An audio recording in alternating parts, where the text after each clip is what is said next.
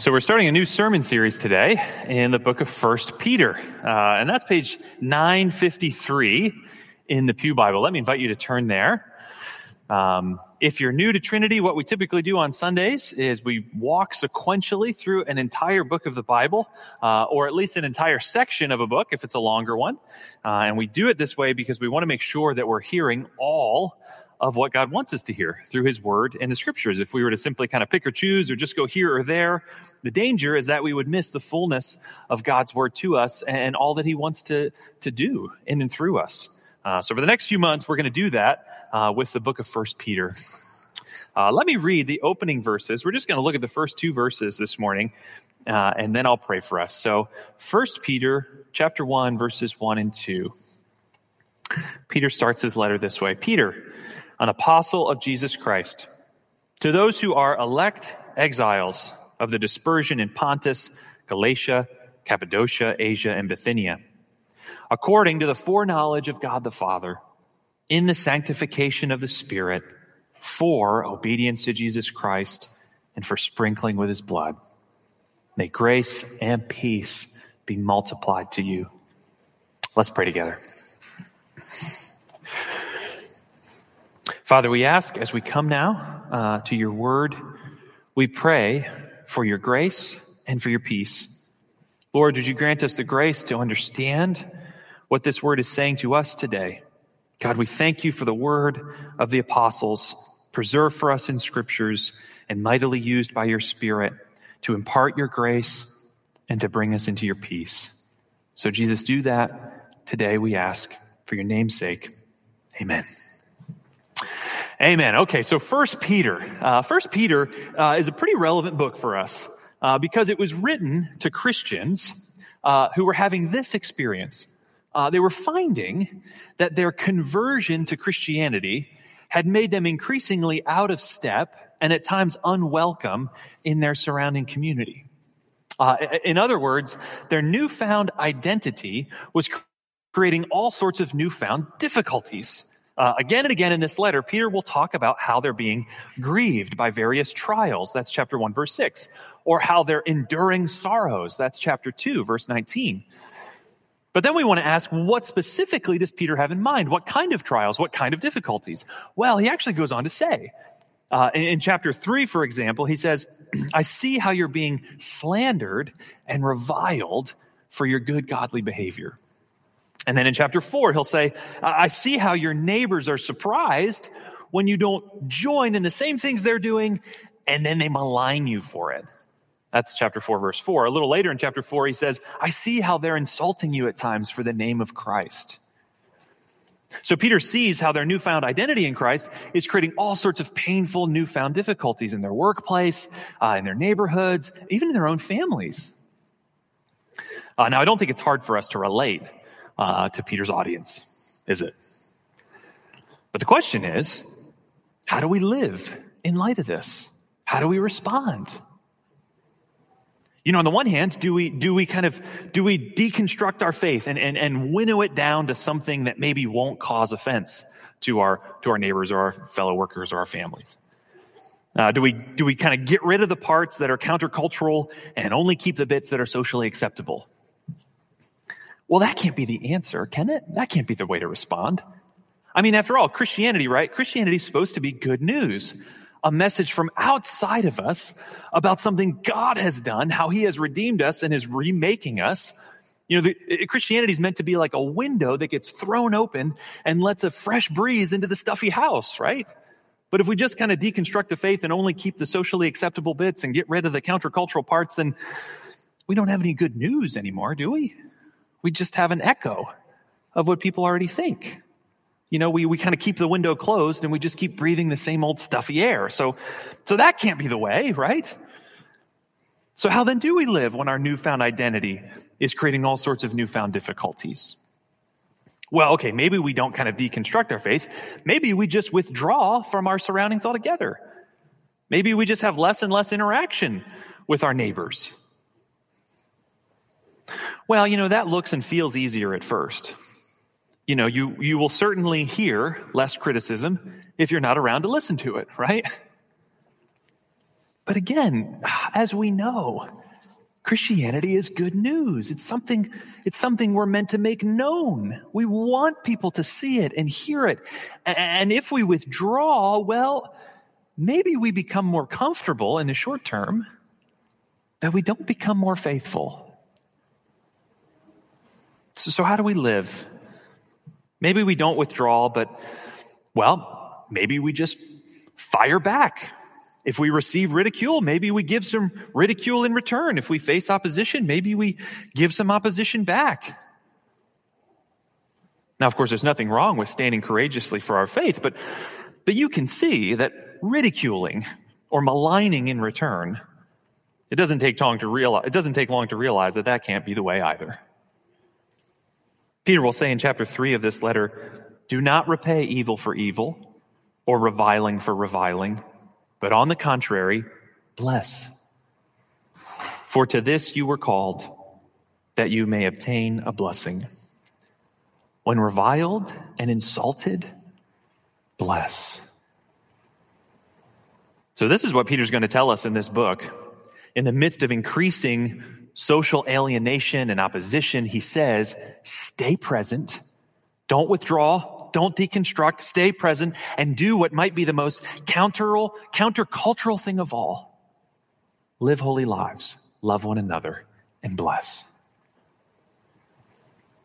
But to be able to do that, to be able to live that way, we're going to need to reach more deeply into the resources of the gospel than ever before. If you're going to live that way, a surface nominal faith won't get you there. A just casual acquaintance with the things of Christ aren't going to do it. We need to behold the reality of God in Christ and who we are in Christ and the story of God that we're a part of. We need to hold and internalize those things more deeply, perhaps, than ever before. And that's why Peter starts his letter the way he does in verses 1 and 2. Most ancient letters began by simply sort of stating the sender and then stating the recipient and then giving a real brief, like, I hope you're doing okay. And you see some of that pattern here, but what you also see is that Peter has kind of packed his opening with such rich theological content that you have to pause and slow down just to take it in. And what Peter is doing here is he's reminding these Christians who are facing trials, he's reminding them right off the bat who they are. If you want to understand your newfound identity and the newfound difficulties, if you want to begin to understand how to live in light of that, then you have to start by knowing who you are. And you are, Peter says, you are the elect exiles of the triune God. Now, I want to take the rest of our time uh, unpacking these first two verses, and hopefully we can see who we are as the church and how we can live lives of blessing and holiness, even in the midst of trial. And we're going to consider first, then, uh, what it means to be the elect of the triune God. And then, second, we'll consider what it means to be the exiles of the triune God. Okay, so first, if we're going to live rightly in the face of trials, if we're going to bless instead of curse, we have to know ourselves as the elect of the triune God. Look again at verse 1. After introducing himself as the sender of the letter and as an apostle of Jesus Christ. Now, when Peter says, I'm an apostle of Jesus Christ, what we should hear in that is, okay, well, this just isn't some guy giving us good advice, right? This is someone that Jesus himself appointed to teach in his name for the church for the rest of the church age. So we have to slow down and listen to what Peter says because these are the words that Jesus gave him for the church. And then Peter writes to those who are, he says, to those who are elect. And the word elect simply means chosen. They're chosen. Now, in the rest of verse 1, we see that Peter is writing to Christians in what was then called Asia Minor, uh, and what is today basically the country of Turkey. Uh, these five provinces or regions uh, were, were located kind of in the north central part of modern day Turkey. Uh, and these areas, you know, this area, they, they probably had some Jewish presence, so some of the Christians Peter's writing to were, were possibly from a Jewish background, but it's most likely that these churches were predominantly Gentile. As we read through 1 Peter, you'll see that when Peter starts to talk about their lives before coming to Christ, it sounds a lot more like a Gentile background than a Jewish background. So Peter isn't writing to people, he's not writing to Christians who had a nice moral religious upbringing. He's writing to, to former pagans, polytheists, pragmatists, prostitutes, you name it. Just like a lot of us. But now he says, you are God's chosen. God has set his saving love on you and made you his own. Now, the Old Testament pictures this, this choosing love of God in many ways. Pictures it like the love between a parent and child. It pictures it like the love between husband and wife, like the love between a, a benevolent king and his beloved people. Peter's saying, You are God's prize, you're God's treasure. I wonder if you've ever had the experience of having kind of a prized possession. You know, the sort of like stereotypical guy who has the like vintage Mustang in his garage that he like doesn't even let his kids like breathe on, you know, that kind of thing. Or, or maybe if you're a book lover, you've got like a first edition signed by the author of some favorite book of yours some prized possession. You know, how do you, how do you feel around that thing, that thing that you chose and you love and, and maybe you even had to sacrifice for?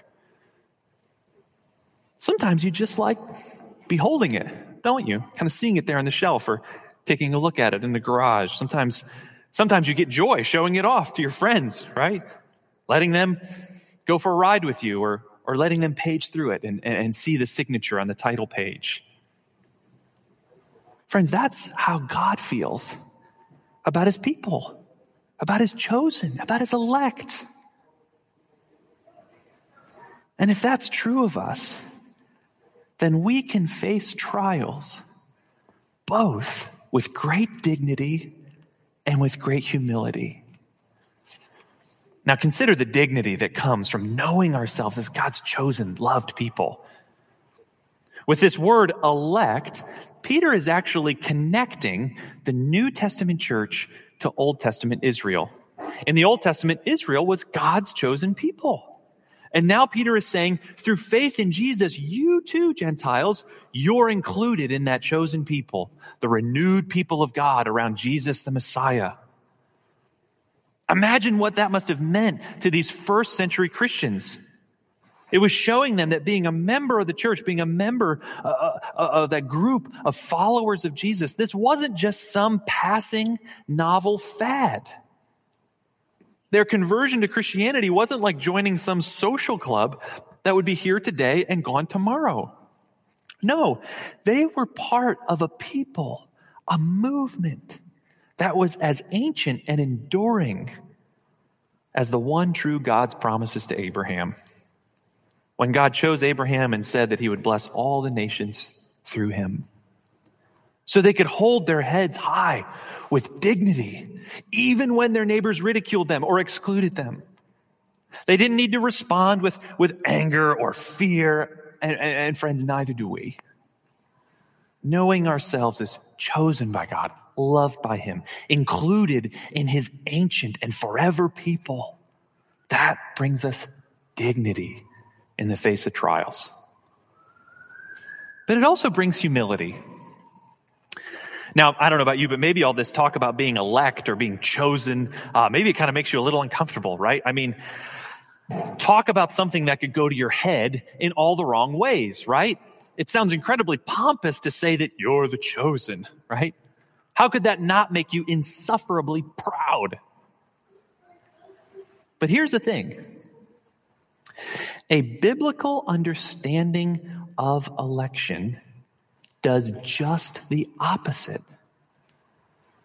It is the thing that creates deep and true humility. Why? There's a great scene in the Old Testament book of Deuteronomy. In Deuteronomy, Moses is reminding the people of their story before they enter the promised land.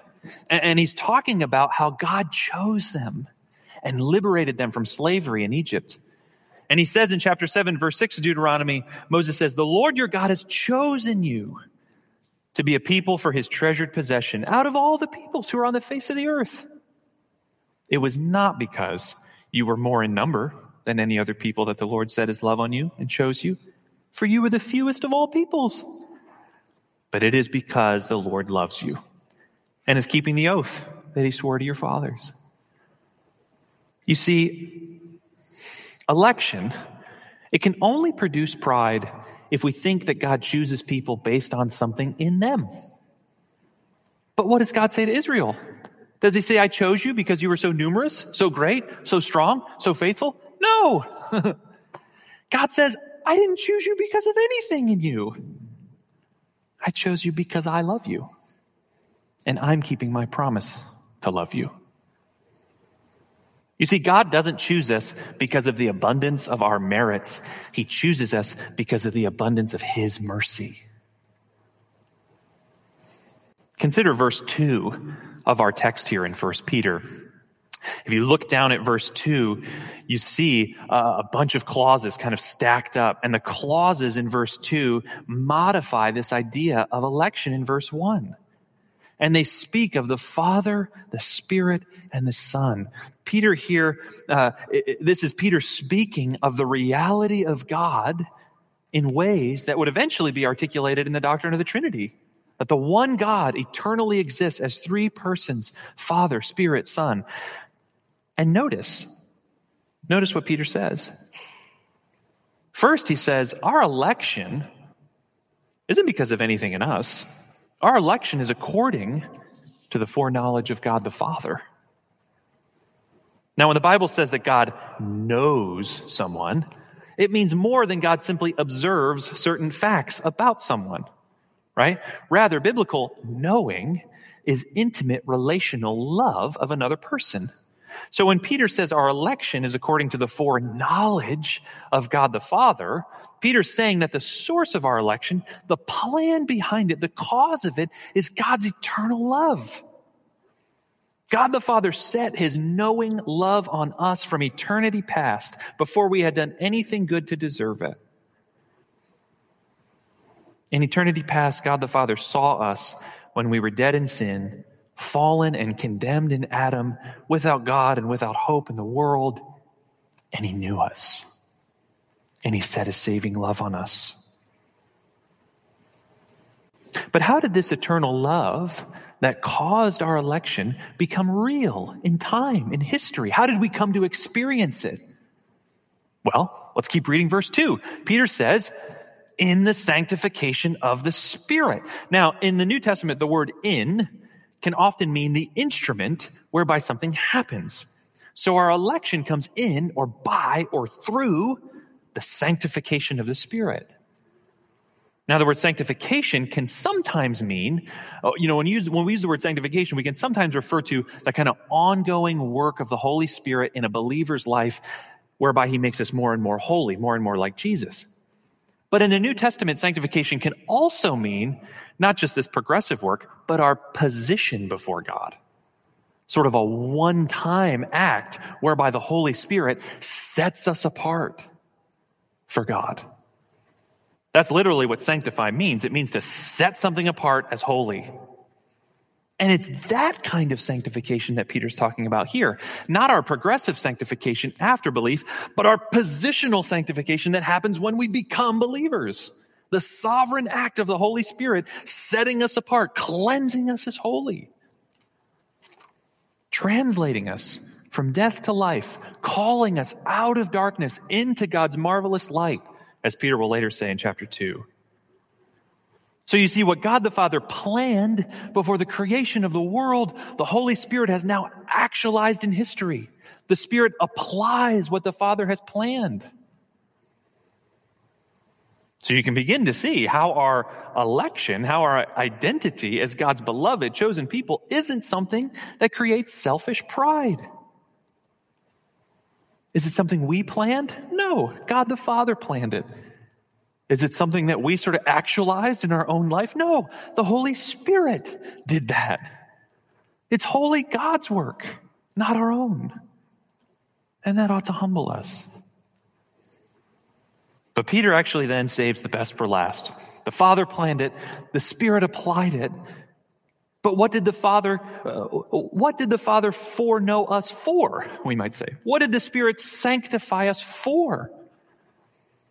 Peter says, for obedience to Jesus Christ and for sprinkling with his blood. The purpose of God's sovereign, loving election is that we would bow to Jesus and know the full forgiveness of our sins through his blood. When Peter mentions obedience here, you know, it's pretty obvious he's not saying that our obedience in any way contributes to our salvation or our election, right? Notice, any obedience that we render to Jesus is a result of God's prior work. Through the Father's eternal love, through the Spirit's renewal of our hearts, our rebellious hearts are softened, and we gladly bow to Jesus as our Lord, and we live for Him. In other words, we aren't saved by our good works, we're saved for good works. But then again, Peter comes to the very best part. He's saving the best for last. And he says, We've been planned and set apart for, for what? For the sprinkling with his blood. Now, obviously, this is a reference to the cross, right? But the metaphor of sprinkling comes from Exodus 24. In Exodus 24, we read about how Moses sprinkled blood on the, on the, on the altar and on all these sorts of things when the people were gathered at Mount Sinai. When God made his covenant with Israel at Mount Sinai, the people there, remember, they pledged their obedience to the Lord, but God knew that they were a sinful people. He knew that they wouldn't be able to keep their end of the covenant. So in that, that decisive moment in Exodus 24, when the people are being constituted as God's people, and they said, Yes, we'll follow you, Lord. God knows they're sinful. So what does he do when he knows they aren't going to be able to keep their end of the covenant? He makes a sacrifice. Rather than make the people bear the penalty for their inevitable sin, God offers a substitute. The wages of sin is death, but God allows another to die in their place. And in Exodus 24, the blood is sprinkled around to show that this sacrifice is for them and for their forgiveness. But of course, the animal sacrifices were just a sign. They were just a picture pointing ahead to the real sacrifice that God would make. Because after all, animals can't really pay for human sin, can they? And that's why God takes human nature into himself in the incarnation that's why he comes to earth in the person of Jesus, so that after living the perfect life that we ought to have lived, he might die in our place as the perfect substitute for our sins. And because Jesus was fully God, that sacrifice was perfect and complete for absolutely everyone who would turn from sin and place their trust in him. And God actually raised Jesus on the third day to show that that sacrifice, that perfect sacrifice was complete, that it was finished, that sin and death had been utterly defeated, and that now new life could be had through the risen Lord Jesus. So you see, this is what God's election is all about. It's about gathering a people from every tribe and tongue and nation who would know the unbelievable grace of the Lord Jesus Christ bow before him and worship him in love for all eternity, knowing that all of their sins have been forgiven forever. Now, here's the good news. If you sense your need for a Savior, if you see that your sins separate you from a holy God, and if you see that God has lovingly set forth Jesus as the perfect sacrifice for you, that you might be reconciled to God and included in his people. If you see those things, if your heart's drawn out to those things, then friends, you don't need to worry about whether God has elected you or not. You don't need to wring your hands wondering if you're part of the chosen people. If the Spirit's already doing that work in your heart, place your trust in the risen Jesus and know that God promises to receive all who come to him and will never cast them out. You see, above the family of God, it's as if there's this great sign that reads to everyone Come to me, all you who labor and are heavy laden, and I will give you rest. That is the banner above the family of God, the banner above the kingdom of God. Come to me, everyone, and I will give you rest. Everyone is welcome to come. But here's the wonder. As you step through and you turn around and you read what the sign says on the back, it says, I've known you before the foundation of the world. So, friends, don't let the mystery and wonder of election keep you from trusting in Christ. Let it be one more incentive to step into this love that God has prepared before time for those who believe. So Peter wants us to see then that, that our election, being God's chosen people, is the work from beginning to end of Father and Spirit and Son. So when trials come, when opposition or slander or malice are cast our way, we respond actually with deep humility because we know our sins are great. We know we don't deserve this wonderful grace in which we stand.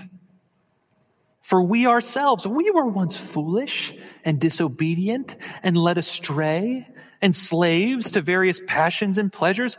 We passed our days in malice and envy, being hated by others and hating one another. But when the goodness and loving kindness of God our Savior appeared, He saved us. Not because of works done by us in righteousness, but according to His own mercy, by the washing of regeneration and renewal of the Holy Spirit, whom He poured out on us richly through Jesus Christ our Savior, so that being justified by His grace, we might become heirs according to the hope of eternal life. That's the book of Titus. So, this is what Peter wants us to know first. When you face opposition, when you face trials, remember that you're God's chosen, beloved, his elect. But there's more. Peter goes on to say that we aren't just elect, but we're also exiles. So if we're going to live rightly in the face of trials, if we're going to bless instead of curse, we have to know ourselves, yes, as the elect of the triune God, but also as the exiles of the triune God. Look again at verse 1. Peter says this pretty clearly. To those who are elect exiles of the dispersion in Pontus, Galatia, Cappadocia, Asia, and Bithynia. Okay, so now this word dispersion was literally used in the first century to talk about how the Jewish people had been dispersed throughout the Roman Empire. So the Jews who lived outside of Palestine were often called the dispersion or the diaspora. But Peter here is using the term metaphorically, he's using it spiritually. You see, the New Testament people of God, because we're at home with God through his loving election, we are now often strangers in the world. We're exiles, living far from home in what feels like a foreign land. You know, I think half of our difficulty when facing trials is that we don't expect it. We expect life to be comfortable or easy. We expect things to go our way. But that's not the New Testament picture. You know, we get upset when we're misunderstood for our faith, or, or, we get discouraged, or we get tempted to quit when maybe our friends ridicule us or our coworkers say mean things about us or whatever it is. But Peter will say in this letter, look, don't be surprised when these things happen. After all, you're not home yet. You are strangers. You're exiles. You're pilgrims of the heavenly city. Now imagine, imagine if you, if you moved to a foreign country and in that country you, you, you would, you spoke a different language, you ate different foods, you wore different clothes than all of the people of that place. You know, of course you wouldn't be surprised if the people of that new country looked at you a little funny, right? and maybe even at times teased you or even ridiculed you. You'd probably expect that to happen from time to time. And you see, Peter is saying that's going to be somewhat true of Christians no matter where we live. Whether you're from Pontus or Galatia or Cappadocia or Asia or Bithynia or New Haven, you're always going to be a bit of a stranger in this fallen world. So expect it. Don't try to live for the approval of your neighbors or your friends or your coworkers because you'll never ultimately get it. We're always going to be a little strange and a little different. Why? Well, because we know the saving love of God the Father, Spirit, and Son. The same reality that makes us God's beloved chosen people is the same reality that makes us exiles in the world. Because now we live not for the things of this world, but for the triune God. And that means we simply can't live like the world any longer. So the way that we approach things, like how we spend our money or, or sex or, or how we use our privilege or, or how we approach marriage or how we think about justice, it's all going to be shaped by the reality of the triune God and his word. So there's always going to be a bit of an exile quality to our life in this world. But that doesn't mean that we simply reject the world. The world may reject us at times, but that's not how we're meant to live in return. You see, this language of exile that Peter is using, it's also an Old Testament idea, just like the idea of election. God's people in the Old Testament, you remember, ended up in exile. For them, it was because of their sin. Because of their sin, God scattered them among the nations, carried them off to captivity in Babylon. Now, today, we aren't living in this sort of spiritual exile because of our sin, but still, there's a parallel. When God's Old Testament people were in exile, how did he tell them to live? We read some of those instructions earlier in our service from Jeremiah 29. The temptation would have been to just reject their surroundings, surroundings and look out for themselves. But what does God say? He says, put down roots, buy homes, raise families, and try to bless the city in which you live. Seek the peace of the people around you. They won't understand you. They might ridicule you. They might persecute you. But this is your mission in exile. Be a new people in the midst of the old. Be a counterculture of grace in the midst of a culture obsessed with performance. Be a people of the triune God in the midst of a world captivated by idols. This is how Peter puts it in chapter 2, verses 11 through 12. He says, Beloved, I urge you, as sojourners and exiles, abstain from the passions of the flesh, which wage war against your soul, and keep your conduct among the Gentiles honorable so that even if they speak against you as evildoers, they may see your good deeds and glorify God on the day Christ returns. So, remembering our identity as exiles is very important. First, so we're not surprised when we experience trials. And second, so we remember our mission. But third, it's important because in the biblical story, as Peter just alluded to in that verse I just read, in the biblical story, the exile is not forever. We're not always going to be strangers and sojourners. Remember the story. In the Old Testament, God made a promise that after 70 years of exile, he would act powerfully and miraculously to bring them home. And indeed, that's exactly what God did. The exile ends, and God's Old Testament people, they go home. And that's true for us, God's New Testament people as well. Except this time, He's going to make his glory cover the earth like the waters cover the sea. When the exile ends this second time around, God's bringing home down to us when Christ returns. And he will judge evil and injustice once and for all, and he will remake this broken creation and make it new again. You see, to know yourself as an exile, as a sojourner, as a pilgrim, is to live in hope. The trials won't last forever. The sufferings won't endure. The ridicule and slander, they're not the last word. This is what Peter will say in verse 3, and he'll say it over and over again throughout this book. This book that just resounds with hope. Look down at verse 3. Blessed be the God and Father of our Lord Jesus Christ. According to his great mercy, he's caused us to be born again to a living hope through the resurrection of Jesus Christ from the dead to an inheritance that is imperishable, undefiled, unfading, kept in heaven for you, who by God's power are being guarded through faith for a salvation ready to be revealed in the last time. So you see, as elect exiles of the triune God, we are people above all, not just of dignity and humility, not just of purpose and mission, but we're a people of hope. No matter what trials come, we have this unshakable hope. Why? Because of God. Father, Spirit, Son. The Father who knew us before the worlds were made. The Spirit who, who set us apart by his sanctifying work. The Son who shed his own blood and won our glad obedience. This is the God who keeps and guards not just our inheritance, but us. Remember who you are, Peter says. This is who you are.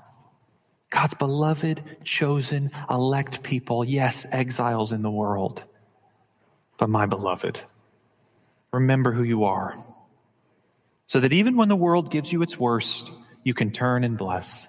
You can turn and seek their peace. You can turn and offer them the same good news that we have received the good news of the God who loves them and who died and rose again so that they too might live. Let's pray together. Our Father in heaven, help us in the coming weeks to listen to the apostles' words in this book, to believe and internalize them by your Spirit, and to live renewed lives of resilient hope and love and holiness through Jesus Christ our Lord. We ask this in his name. Amen.